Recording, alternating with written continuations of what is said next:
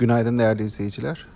Borsa İstanbul BIST 100 endeksi dün otomotiv, savunma ve petrokimya hisseleri öncülüğünde günü %1,3 artıda tamamladı. Banka hisseleri ise nispeten zayıf seyrini sürdürdü. Banka endeksi dün günü %0,4 ekside tamamladı. Bu sonuçların ardından yılbaşına göre getirilere baktığımızda e, banka sektör endeksinde %12'yi aşan bir kayıp var yılbaşına göre. Buna karşılık e, temel endekste BIST yüzde yaklaşık %2,8'lik bir e, kayıp e, söz konusu. Demek ki e, genelde sanayi hisseleri geçtiğimiz hafta gördüğümüz kayıplarını büyük ölçüde telafi etmişler.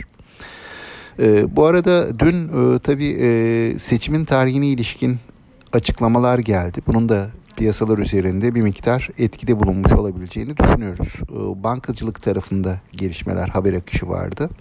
Ee, netice itibarıyla bankaların biraz geride kaldığı e, ve genelde sanayi hisselerinin ön plana çıktığı bir e, bilanço öncesi dönem izliyoruz. Bilanço döneminde tabii kar beklentilerine bağlı olarak e, bu alımlar e, diğer sektörlere özellikle geride kalmış olan bankalara da yansıyabilir. Ancak e, hani genel beklentiler dikkate alındığında orta ve uzun vade için e, daha doğrusu 2023 e, perspektifinde e, banka tarafı bir miktar zayıf beklentilere sahipti ve bunun da yansımalarının yılbaşına kadarki borsa performansında görüldüğünü düşünüyoruz.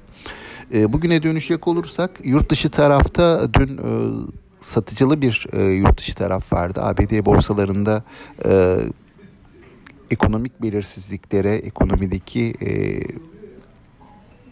rakamlara e, ve 2023 yılındaki seyrine ilişkin belirsizliklerin artmasına dönük bir tepki vardı. Satış yönünde işlemler gerçekleşti. Bu sabah yine e, satıcılı açılışlar var ama dünküne kıyasla daha sakin bir piyasa gözlemliyorum.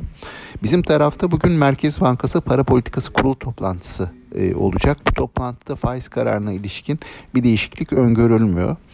E, borsa nasıl olur diye döndüğümüzde genelde hani son birkaç seansdır gördüğümüz e, şey e, bir bant hareketi oluşturmaya çalışıyor endeks. Bu bant hareketi içerisinde hisse değişimleri var, konsolidasyon çabaları var. Ama şimdilik hani önceki zirveleri aşacak e, bir ivme yakalanmış değil. Dolayısıyla bugün de hafif yukarı yönlü ama yataya da yakın bir başlangıç gerçekleşmesini bekleriz. Aktaracaklarım bunlar sağlıklı, bol ve bereketli kazançlı günler dilerim.